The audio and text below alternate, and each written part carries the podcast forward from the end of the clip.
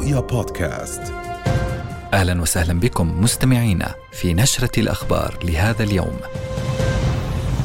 في يومه الثالث قصف الاحتلال يحدث مجازر في غزة وانتشال 300 شهيد من بين الآلاف تحت الركام. ونتابع. جنود الاحتلال في مرمى غضب المدافعين ومستوطنات في الغلاف تحت وابل صواريخهم. ونتابع أيضا صواريخ حزب الله تصيب ثمانية جنود جنوب لبنان واشتباكات على الحدود مع الجولان السورية. ونتابع في نشرتنا بالتزامن مع مؤتمر قمة المناخ فعاليات تضامنية في دبي مع غزة والفلسطينيين. وفي أخبارنا الاقتصادية مساعدات الأردن الخارجية تتخطى ثلاثة مليارات دولار مع نهاية تشرين الثاني. إذا كانت هذه العناوين وإلى التفاصيل.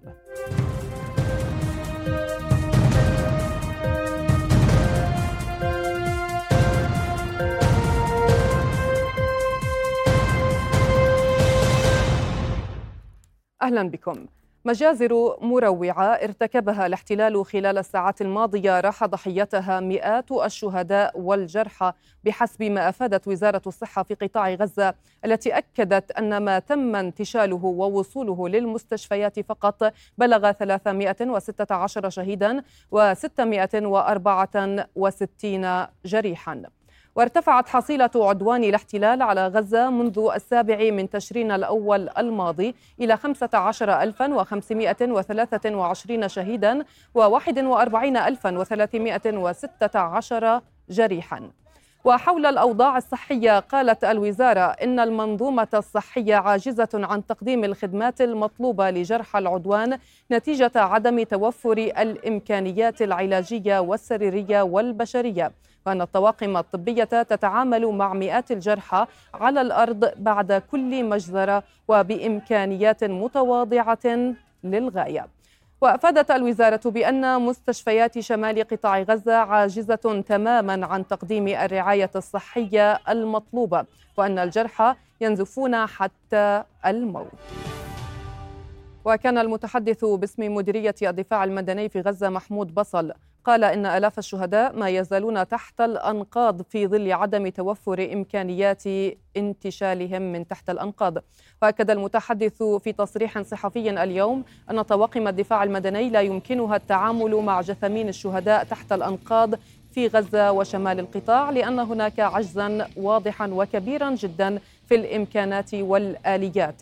داعيا إلى إدخال طواقم وآليات لدعم جهاز الدفاع المدني بغزة. الاحتلال كان قد كثف قصفه على قطاع غزة وذلك بعد انتهاء الهدنة.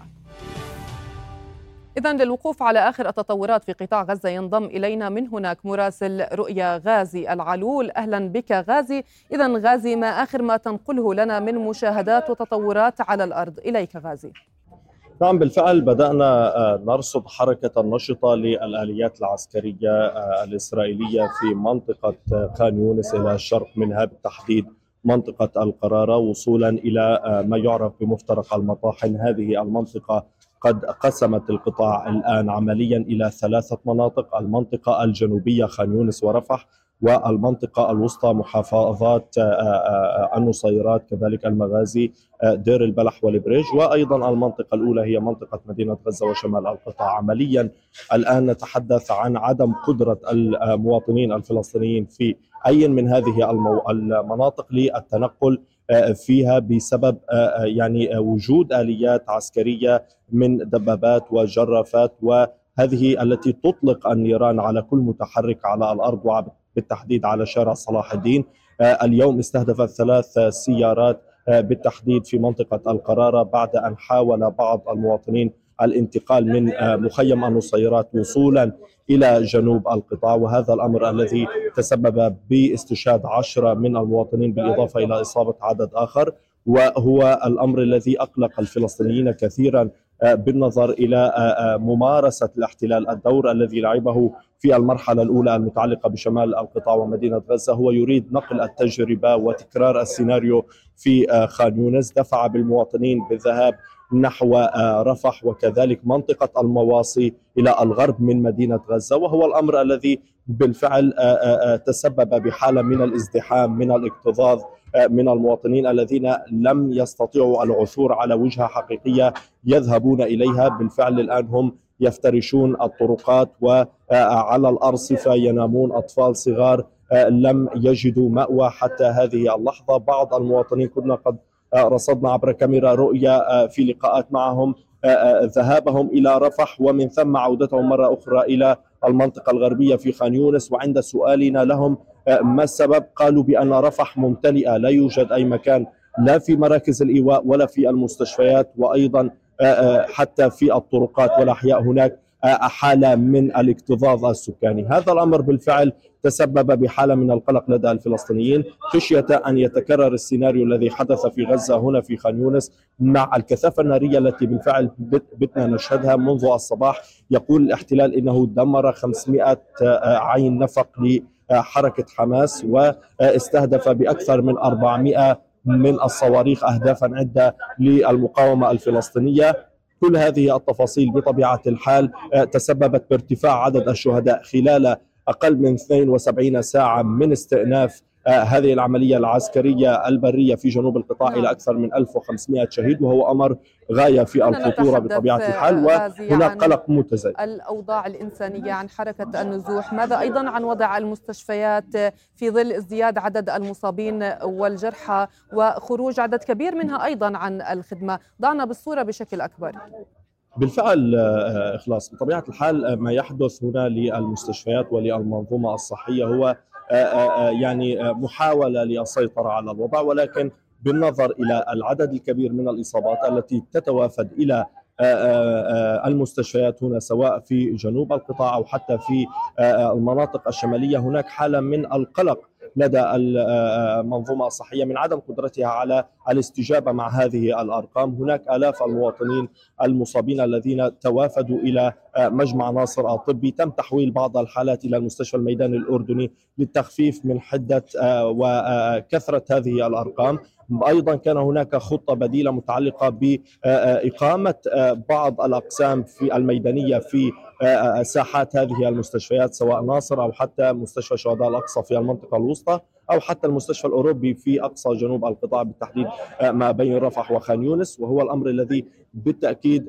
يوضح طبيعة الحالة الصحية سيما أن نتحدث عن خروج 20 مستشفى عن الخدمة بالإضافة إلى القدرة الاستيعابية التي وصلت إلى أكثر من 190 في المئة منها داخل مستشفيات جنوب القطاع وهو أمر مرهق للكادر الطبي. أيضا أمر آخر يمكن الإشارة إليه وهو المتعلق بتواجد عدد كبير من النازحين داخل مرافق المستشفيات في الطرقات وفي الممرات. هذا الأمر كان قد شكى منه الأطباء داخل مجمع ناصر مثلا هناك كما رصدنا يقولون بأنهم لا يستطيعون التحرك بسهولة وسلاسة، لا يستطيعون نقل المرضى بين الأقسام بسبب تواجد عدد كبير من المواطنين داخل الأقسام وهو الأمر الذي بطبيعة الحال يعيق عملهم. بشكل كبير للغاية، بالإضافة إلى أن المستلزمات الطبية التي دخلت خلال الفترة الماضية لا تلبي الاحتياج الحقيقي للفلسطينيين في هذا أو للمنظومة الصحية في هذا الإطار، هناك عمليات بتر، هناك عمليات جراحية تجرى بدون تخدير بالنظر إلى نقص هذه المستلزمات اللازمة بطبيعة الحال لعمل العمليات الجراحية وإنجازها. هناك حالة من يعني عدم التعامل مع كل الإصابات التي ترد. هناك مصابون دخلت الشظايا داخل أجسامهم ولكن لا وقت أمام المنظومة الصحية أو الكادر الطبي في كل المستشفيات للقيام بمثل هذه العمليات. فيتركوا لحين وقت هدوء أو وقت انتهاء هذه الحرب ليعود مرة أخرى المريض أو المصاب لتجرى له عمليات مماثلة. جزيل الشكر مراسل رؤيا في قطاع غزة غازي العلول كنت معنا. شكرا جزيلا لك. وفي التطورات ميدانيا قال المتحدث باسم حكومة الاحتلال الإسرائيلي إن العملية العسكرية تتركز الآن على خان يونس جنوبية قطاع غزة. واستمرارا لعملياته العسكرية في قطاع غزة قامت طائرات الاحتلال اليوم بقصف مربع سكني في حي الزيتون شرقي مدينة غزة مما أسفر عن سقوط عشرات الشهداء والجرحى. جاء ذلك في وقت ذكرت فيه وسائل إعلام عبرية أن هناك 123 إسرائيليا و13 جثة لا يزالون محتجزون أو محتجزين لدى حركة حماس في غزة. هذا وأفاد سلاح الجو الإسرائيلي بأنه وجه لغزة عشرة آلاف ضربة جوية منذ بداية الحرب.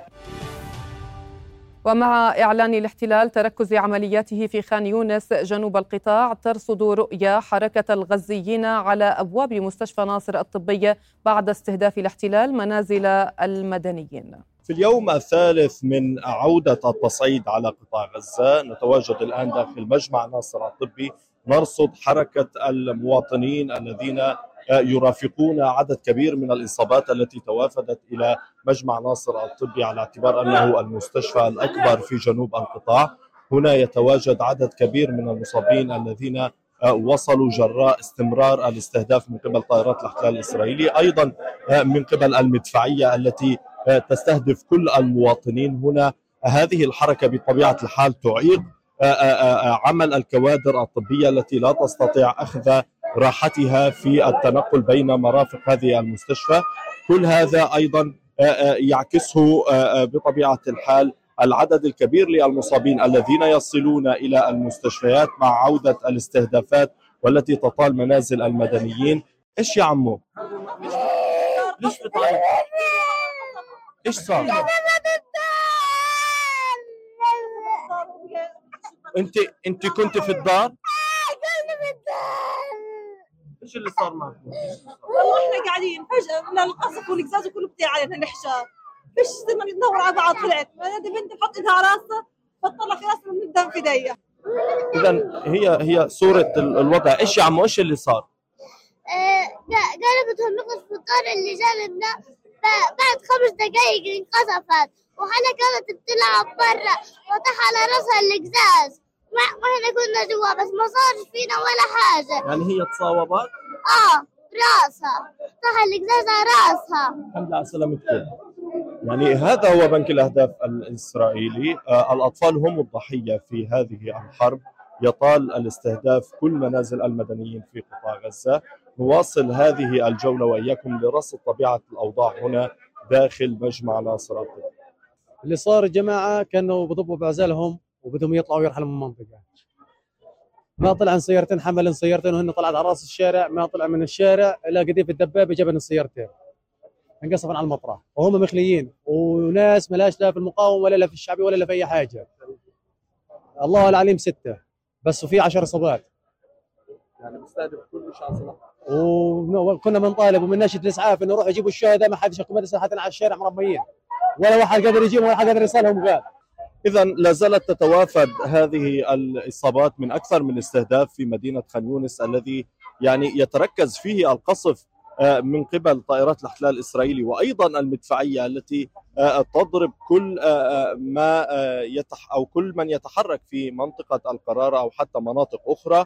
وهذا بالتأكيد يتزامن مع استمرار القصف في مناطق أخرى من قطاع غزة بكل تأكيد وارتكاب مجازر في الشمال منذ الأمس. نتحدث عن قرابة 1500 شهيد في كل قطاع غزة. غزه العلول رؤيا قطاع غزة. وفي غمرة معارك عنيفة بمحاور عدة أعلنت كتائب القسام أن مقاتليها فجروا حقل ألغام بقوة تابعة للاحتلال مكونة من ثمانية جنود شمال شرق خان يونس جنوبي قطاع غزة وأجهزوا على من بقي منهم حيا من نقطة صفر هذا وتمكنت المقاومة من قتل عدد كبير من الجنود بعد تفجير عبوات في تمركز لهم يضم 60 جنديا شرق جحر الديك. كما أعلنت عن قصفها تجمعين لجنود الاحتلال شرقي خان يونس ومستوطنة ماجين برشقة صاروخية وقذائف هاون. ولاحقا استهدفت المقاومة دبابة وناقلة جند وجرافة للاحتلال شمال خان يونس ودبابتين جنوب بيت لاهيا بقذائف الياسين كما أكدت تدميرها لثلاث آليات شرق دير البلح بعبوات العمل الفدائي. وذكرت المقاومة أنها فجرت فتحة نفق في مجموعة من الجنود شرق بيت لاهيا بعد تفخيخها بالعبوات. ومع التحام مقاتليها باشتباكات ضارية في بيت حانون أكدت المقاومة أنها أجهزت على عدد من جنود الاحتلال داخل مبنى بقذيفة تي بي جي. ومنذ ساعات الصباح الأولى قصفت المقاومة برشقات صاروخية مركزة مستوطنات عدة في غلاف غزة. أكد المتحدث باسم الأونروا عدنان أبو حسنة أن الاحتياجات الإنسانية هائلة في قطاع غزة ولا سيما مع دخول فصل الشتاء وغياب الأدوية والوقود وسط تخوفات من انتشار الأمراض والأوبئة. ووصف أبو حسنة مساعدات القطاع قبل الهدنة وبعدها بنقطة في بحر الاحتياجات الإنسانية. كما كشف عن انتشار الأمراض المعوية بمعدل أربعة أضعاف مما كانت عليه سابقا. كما زادت الأمراض الجلدية ثلاثة أضعاف إضافة إلى تقارير عن انتشار التهاب الكبد الوبائي الذي ستكون له عواقب وخيمة على حد تقديره. لا يزال التصعيد مستمرا على حدود لبنان الجنوبية إذ أعلنت إذاعة جيش الاحتلال إصابة أحد عشر بينهم ثمانية جنود جراء صاروخ أطلق على بيت هيلل بالجليل الأعلى. وفي وقت سابق تعرضت أطراف بلدة مروحين ومنطقة حمول شرق الناقورة وأطراف بلدة عيت الشعب لقصف الاحتلال المدفعي. كما وقعت اشتباكات بين مقاتلي حزب الله وقوات الاحتلال في مزارع شبعة الواقعة على الحدود بين لبنان وهضبة الجولان السورية. هذا وأطلق حزب الله صاروخين مضادين للدروع صوب الجليل في حين رد الاحتلال بقصف شتولة وزرعيت على حدود لبنان. كما أعلن حزب الله لاحقا استهداف مواقع زبدين والرادار ورويسات العلم في مزارع شبعة مؤكدا تحقيق إصابات مباشرة فيها. وفي المقابل أعلن جيش الاحتلال إصابة عدد من جنوده بجروح طفيفة جراء استهداف عربة عسكرية بصاروخ مضاد للدبابات أطلق من جنوب لبنان.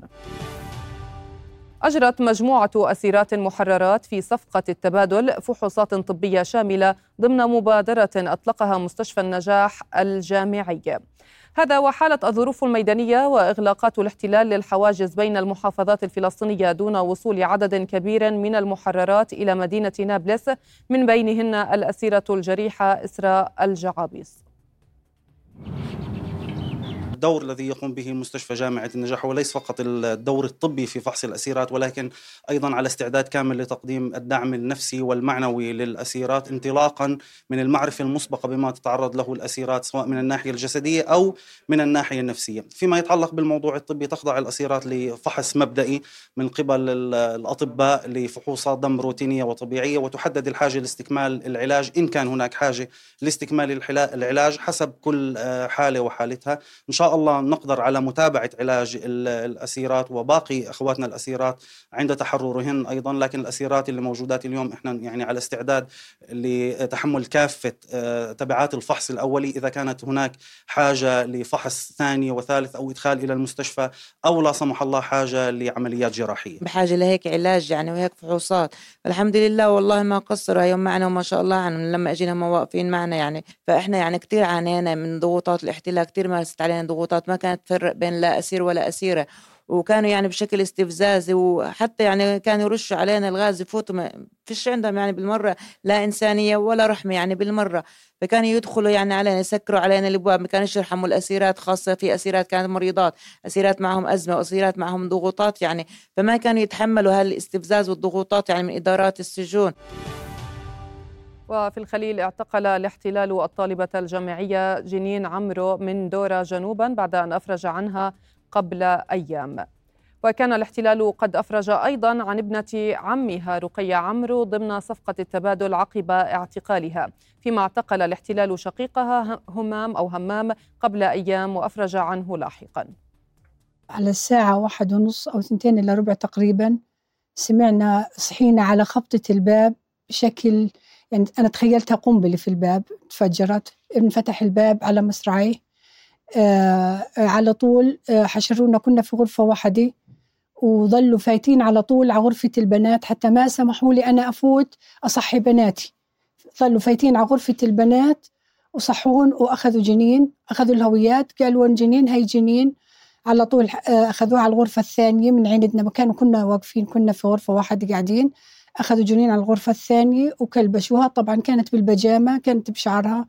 بتقول لهم بس بدي أحط منديل على شعري على إشي ما رضوا. أختها غطت لها شعرها ظلت بالبجامة كلبشوا إيديها لورا. آه اللهم صل على سيدنا محمد. آه صارت تصرخ تقول وقالوا لها بدنا نعتقلك. صارت تصرخ تقول لهم بس بدي ألبس يعني بدي ألبس إشي علي بدي أغير أوعية أغير بجامتي صاروا يغوشوا عليها ما رضوا آه آه بالآخر يعني قالت لهم أنا مستحيل طخوني هان ولا آه بطلع من دون ما ألبس. على الأقل يعني شيء طويل علي.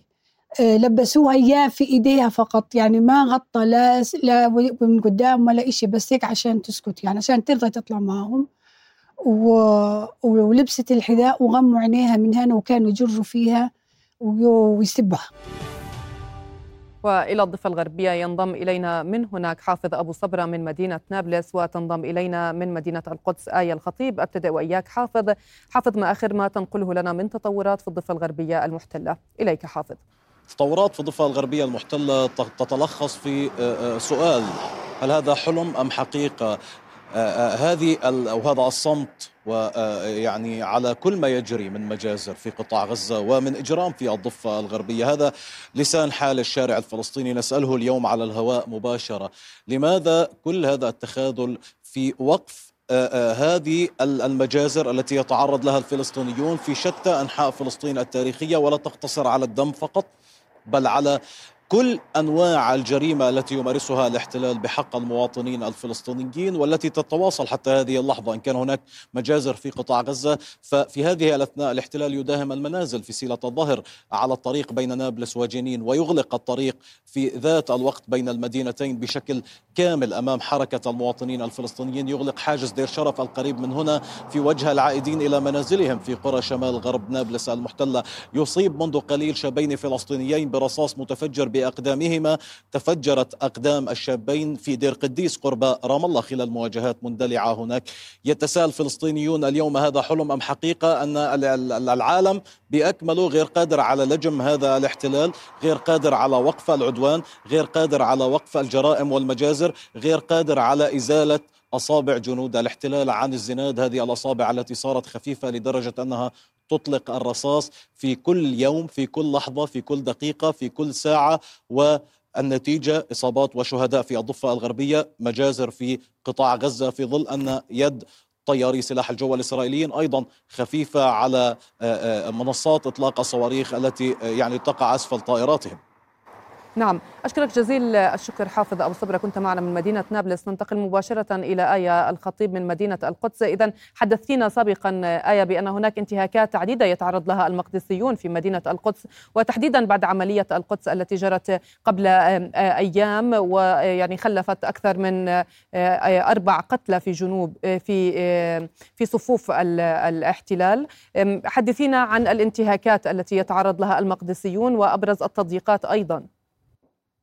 نعم منذ ساعات الصباح الباكر وطواقم بلدية الاحتلال تلاحق المقدسيين في مختلف البلدات المقدسية وقامت بإصدار أكثر من ثماني قرارات هدم لمنازل المقدسيين بحجة البناء دون ترخيص. ومن بين المستهدفين كان منزل أو عمارة الشيخ التي يقطن بها الشيخ عكرمة صبري وهو خطيب المسجد الأقصى المبارك.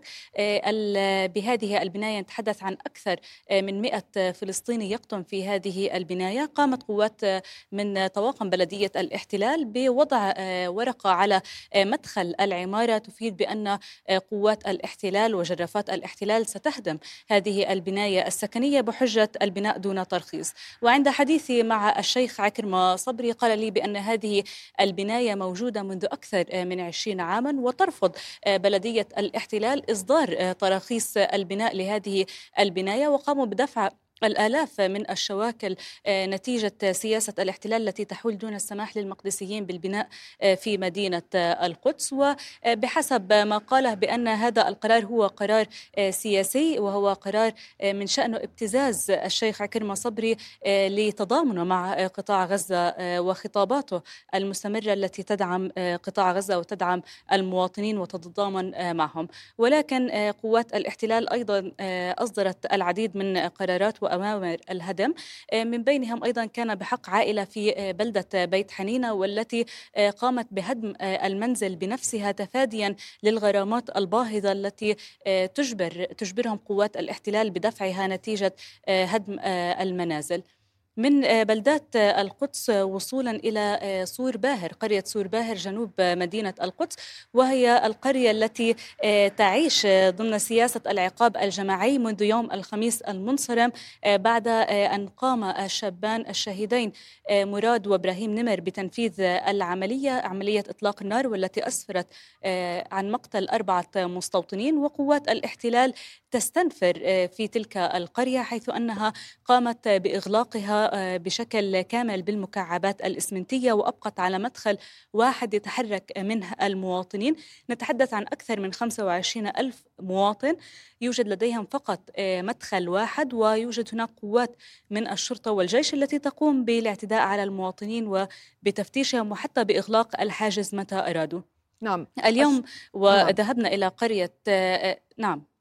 نعم. اليوم كنا في قرية سكور باهر وقامت قوات الاحتلال بهدم منزل هناك وأيضا قامت بإصدار العديد من المخالفات بحق المواطنين ما أجبر العديد منهم إلى إغلاق محالهم تفاديا لتلك الغرامات. أشكرك آية الخطيب مراسلة رؤية من مدينة القدس كنت معنا. شكرا جزيلا لك. شيع الفلسطينيون في الضفة الغربية اليوم جثامين ثلاثة شهداء ارتقوا إثر إصابتهم برصاص قوات الاحتلال والمستوطنين في قلقيلية ونابلس وسلفيت. ففي قلقيلية شيع جثمان الشهيد عدنان عصام زيد والبالغ من العمر 21 عاما والذي استشهد فجر هذا اليوم متأثرا بإصابته بالرصاص الحي في الظهر والبطن أطلقها عليه جنود الاحتلال خلال اقتحامهم المدينة. وفي سلفيت شيع جثمان الشهيد أحمد عاصي البالغ من العمر 41 عاما الذي ارتقى إثر إصابته برصاص المستوطنين الذين هاجموا يوم أمس قراوة بني حسان وأطلقوا النار صوب المواطنين وأحرقوا منازل وسيارات.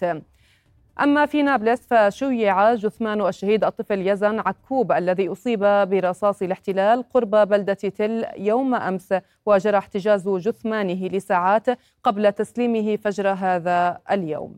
جندي مدجج في السلاح على حاجز المربعة وهو يشاهد هذا الطفل وهو يسير على الأقدام. وهناك أكثر من شاهد عيان اتصلوا بنا وحدثونا.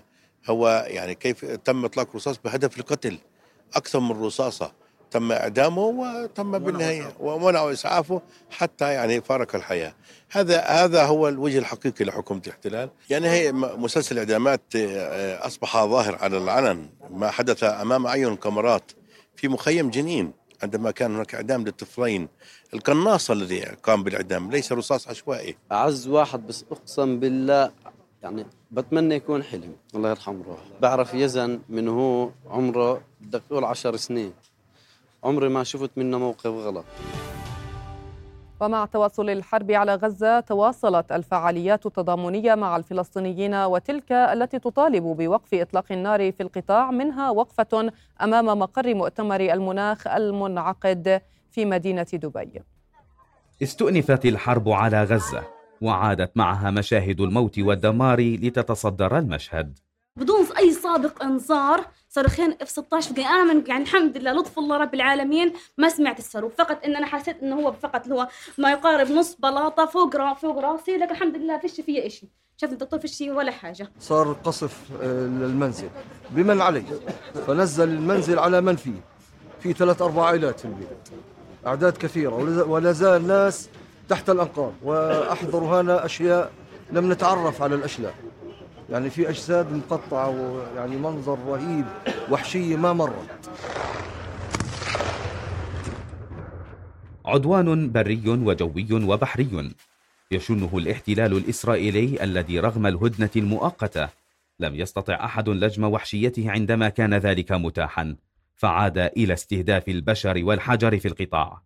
ومع استمرار الحرب لنحو شهرين دون أفق لنهايتها تواصلت الفعاليات التضامنية مع الفلسطينيين حول العالم مطالبة بوقف إطلاق النار كما في الجزائر حيث صلى المسيحيون والمسلمون معا من أجل السلام ووقف القتال في غزة Nous avons voulu aujourd'hui organiser une journée de jeûne et de prière euh, pour la paix et aussi pour l'arrêt de, de- des combats, mais dans la justice euh, à Gaza. C'est une journée, une prière en, en solidarité avec euh, tous les habitants de Gaza. في دبي جاءت هذه الوقفة التي تخللتها قراءة أسماء شهداء غزة بالتزامن مع انعقاد مؤتمر المناخ وأمام مقر المؤتمر We are here because it is really important for us as global civil society, global movements demanding climate justice to demand a permanent and immediate ceasefire in Palestine. شهران لم تغب فيهما غزة عن أنظار العالم بين من يرى ويشعر ويتضامن وبين من ينتقي ما يرى كما ينتقي قضاياه. وفي الوقت الذي تستعر فيه الحرب في منطقتنا يعقد مؤتمر المناخ ما يدفع بتساؤل عن جدوى المحافظة على الكوكب في ظل حروب تصر على تدميره. ومع تواصل مؤتمر الأمم المتحدة للمناخ في دبي بالإمارات توالت الفعاليات المتضامنة مع الفلسطينيين في محيط مكان انعقاده. نشطاء من مختلف أنحاء العالم رفقوا أو رفعوا عفوا يافطات دعما لغزة والفلسطينيين وطالبوا بوقف عدوان الاحتلال الإسرائيلي على القطاع على هامش المؤتمر. والآن إلى النشرة الاقتصادية مع الزميل حمدان عايش. مساء الخير حمدان. مساء الخير إخلاص.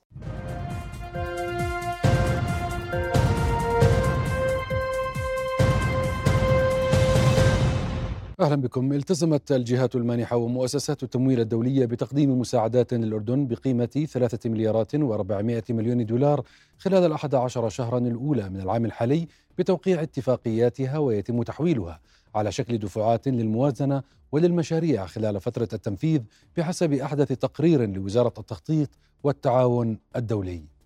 المساعدات الخارجية الملتزم بها تشمل المنح الاعتيادية وحجمها نحو مليار و300 مليون دولار وقروض ميسرة بحجم مليار و500 مليون دولار تقريبا وهذه موجهة لمشاريع تنموية في عدة قطاعات ودعم الموازنة وتتضمن مساعدات موجهة لدعم خطة الاستجابة للأزمة السورية بحجم 506 ملايين و800 ألف دولار وهي تمثل 23% فقط من المبالغ المطلوبة بالخطة البالغة مليارين و200 مليون دولار.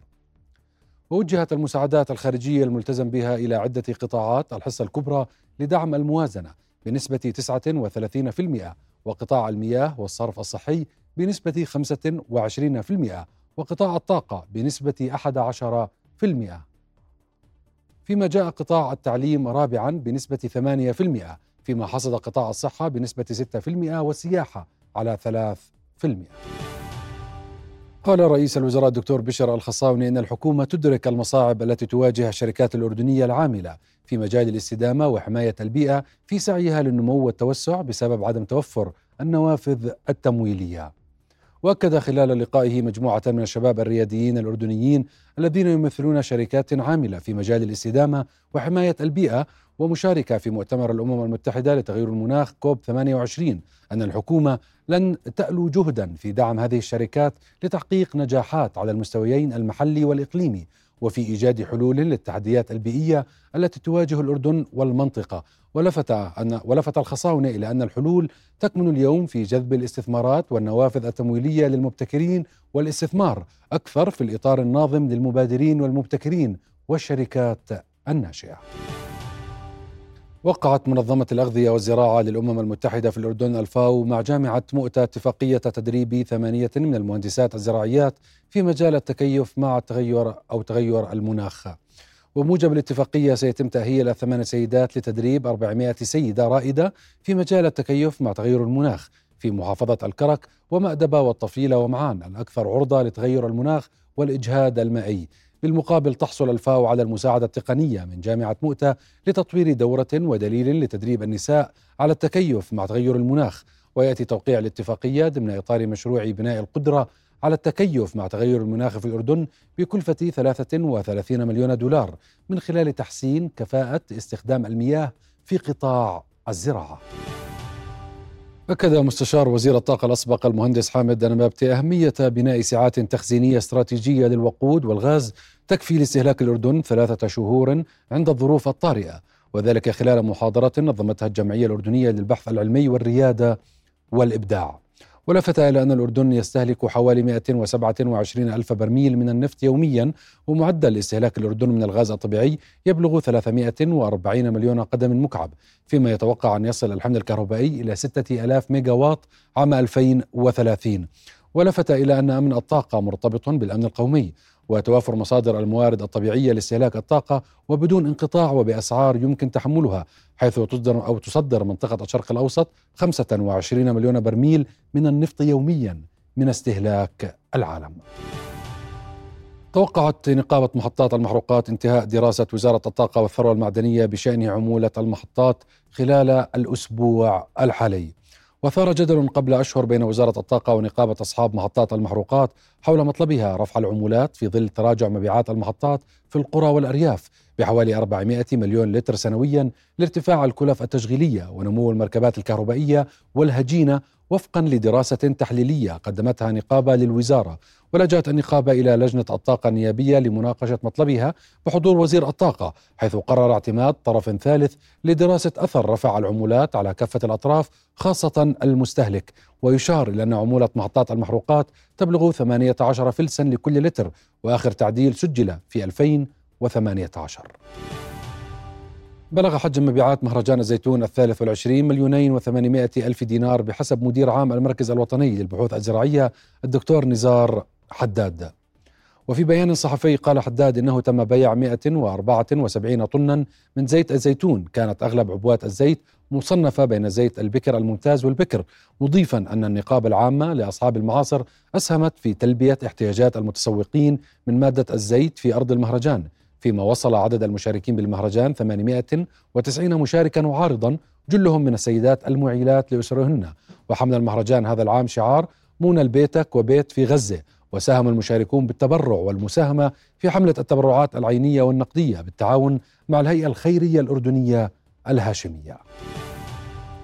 يواجه مزارعو النخيل تحديات تتمثل في ارتفاع كلف الإنتاج ونقص العمالة المؤهلة ومحدودية أسواق التصدير. المزارعون قالوا إن العمالة تشكل ما نسبته 80% من كلفة الإنتاج في قطاع النخيل وإنتاج التمور محليا وتطالب جمعية التمور التعاونية الأردنية بفتح باب استخدام العمالة الوافدة للقطاع وتخفيض ضريبة المبيعات عليه. وتتركز زراعة النخيل في مناطق وادي الأردن بنحو 600 ألف نخلة من أصل 700 ألف منها مزروعة في الأردن وبمساحة قدرتها وزارة الزراعة بحدود 40 ألف دنم إلى هنا نصل لنهاية أخبار الاقتصاد عودة إليك إخلاص شكرا حمدان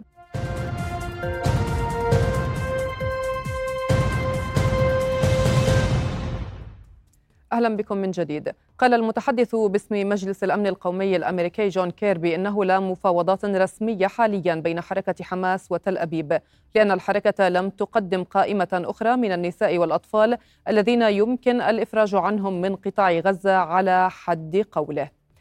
كيربي أضاف أنه لا يعلم متى يمكن استئناف المفاوضات وأن واشنطن تبحث في إمكانية عودة الأطراف إلى التفاوض مشيرا إلى اعتقاد بوجود ثمانية أسرى أمريكيين ما زالوا محتجزين لدى حركة المقاومة حماس. وفيما يتعلق بعملية طوفان الأقصى قال كيربي إنه لا مؤشرات على أن مجتمع الاستخبارات الأمريكي كان على علم بخطة هذا الهجوم. كشف مسؤول أمني لدى كيان الاحتلال النقابة عن أن حركة حماس مارست ما وصفه خداعا مثاليا ضد إسرائيل قبل هجوم السابع من تشرين الأول الماضي. ونقلت صحيفة جيروزالم بوست العبرية تقديرات أمنية إسرائيلية بأن قائدي حماس محمد الضيف ويحيى السنوار كانا على علم بالمراقبة الوثيقة من قبل مخابرات الاحتلال واستخدما أساليب سرية لتوصيل الرسائل.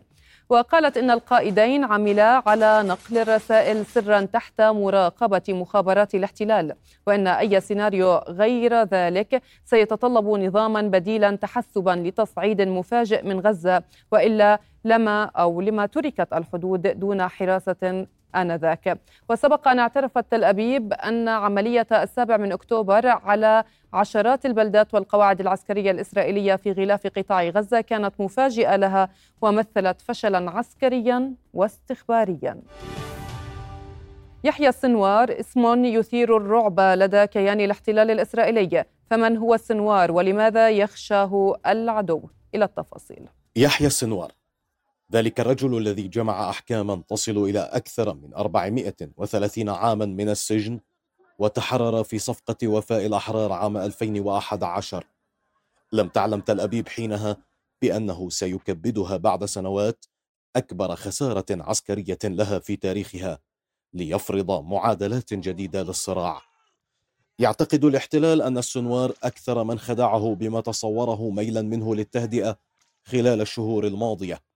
فيما يعتبره العقل المدبر لما يسميه بالسبت الأسود اللعين في السابع من أكتوبر الماضي الذي امتد ليشكل ورطة شاملة لتل أبيب في غزة بين العسكرية والأخلاقية والسياسية.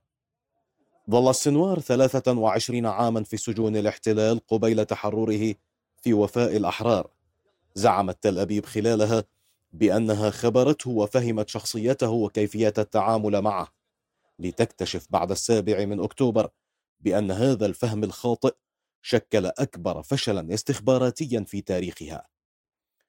هذا الفشل الاستخباراتي تعمق مع مباحثات التهدئة قبل الجمعة الماضية. تقول وسائل إعلام عبرية أن السنوار الذي يشغل منصب رئيس حماس في غزة فرض شروطه قبيل الإعلان عن التهدئة. الفشل تعمق بشكل أكبر خلال الهدنة سيما فيما يتعلق بصفقة تبادل الأسرى حيث تقول مصادر صحفية بأنه يتولى بشكل شخصي أي اتصالات تتعلق بالموضوع ويخرج المشاهد بالطريقة التي تعمق من أزمات نتنياهو وحكومته أمام الجمهور في تل أبيب. فتارة يسلم أسراهم في شمال غزة بحضور شعبي وعلى مقربة من الموقع الذي زاره نتنياهو مع وزيره جالنت وأعلن سيطرته على مناطق الشمال فيه والقضاء على وجود حماس هناك. وتارة أخرى تقول إحدى الأسيرات المفرج عنهن من غزة بأنه زارهم في موقع اعتقالهم وأخبرهم بأنهم في أمان. ليظهر الستيني الذي هجرت عائلته من مجدل عسقلان عام 48 إلى مخيم خان يونس جنوب غزة ليظهر متحكما بخيوط اللعبة. يورط تل أبيب أكثر ويسهم في وضع حد لحياة نتنياهو السياسية. بعض المحللين العسكريين الإسرائيليين ذهبوا أبعد من ذلك وقالوا بأن السنوار يسعى لتمديد الهدنة لعشرة أيام تظهر فيها تل أبيب لو عاودت قصف القطاع وكأنها بدأت حربا جديدة تؤلب الرأي العام العالمي تجاهها وتزيد من سخطه عليها وعلى جرائمها. أرسلت الهيئة الخيرية الأردنية الهاشمية بالتعاون مع الأونروا طائرة مساعدات طبية خامسة إلى قطاع غزة المحاصر. هذا وكانت الهيئة أرسلت الأربعاء الماضي طائرة على متنها 45 طنا من المواد الطبية لدعم القطاع الصحي في قطاع غزة. بمشاركة نحو ألفي صحفي وصحفية تختتم في عمان اليوم فعاليات ملتقى أريج السنوي الداعم للصحافة الاستقصائية والمستقلة. ويبحث الملتقى في أربعين جلسة حوارية التطورات التي ترافقت مع التغطيات الصحفية تزامنا مع عدوان الاحتلال الإسرائيلي على غزة والانتهاكات البشعة التي لحقت بعشرات الصحفيين هناك. بالإضافة إلى التضليل الإخباري الذي ترافق مع الدعاية الصهيونية. كما بحث الملتقى عناوين عدة متعلقة بالتعاون العابر للحدود. هذا المؤتمر هذا العام بحلته السادسة عشرة جاء تحت عنوان التعاون العابر للحدود في عالم منقسم. وعندما ارتأت أريج أن تستخدم هذا العنوان أو هذا هذا العنوان لهذا المؤتمر لم يكن وارد في ذهننا أننا في نهاية العام سنعيش هذه الحرب الفتاكة التي تستهدف الفلسطينيين والعرب في في في في غزة. فجاء العنوان أو جاء افتتاح المؤتمر معبر حقيقي عن حالة الانقسام في العالم وأصبح المؤتمر حاجة حقيقية لنقاش حقيقي بين بين الغرب والشرق بين الشمال والجنوب. من أهم الأمور التي حرصت عليها أريج في هذا الموضوع هو أن يقام المؤتمر في هذه الظروف الاستثنائية لكي آه، نري العالم أننا متضامنون مع غزة وأننا لا نسكت أو لا نرضى بتضليل الرأي العام بمعلومات مخطئة. الآن نحن في جلسة عن الرأي عن المعلومات المضللة التي انتشرت كثيرا إبان العدوان على غزة وبالتالي هذا هذا موقفنا وهذا آه، يعني دورنا في هذا الموضوع هو أن نصحح المعلومات وأن نعطي صورة حقيقية وصحيحة عما يجري هناك في تلك البقعة العزيزة علينا حقيقة. وصلنا إلى ختام النشرة في أمان الله.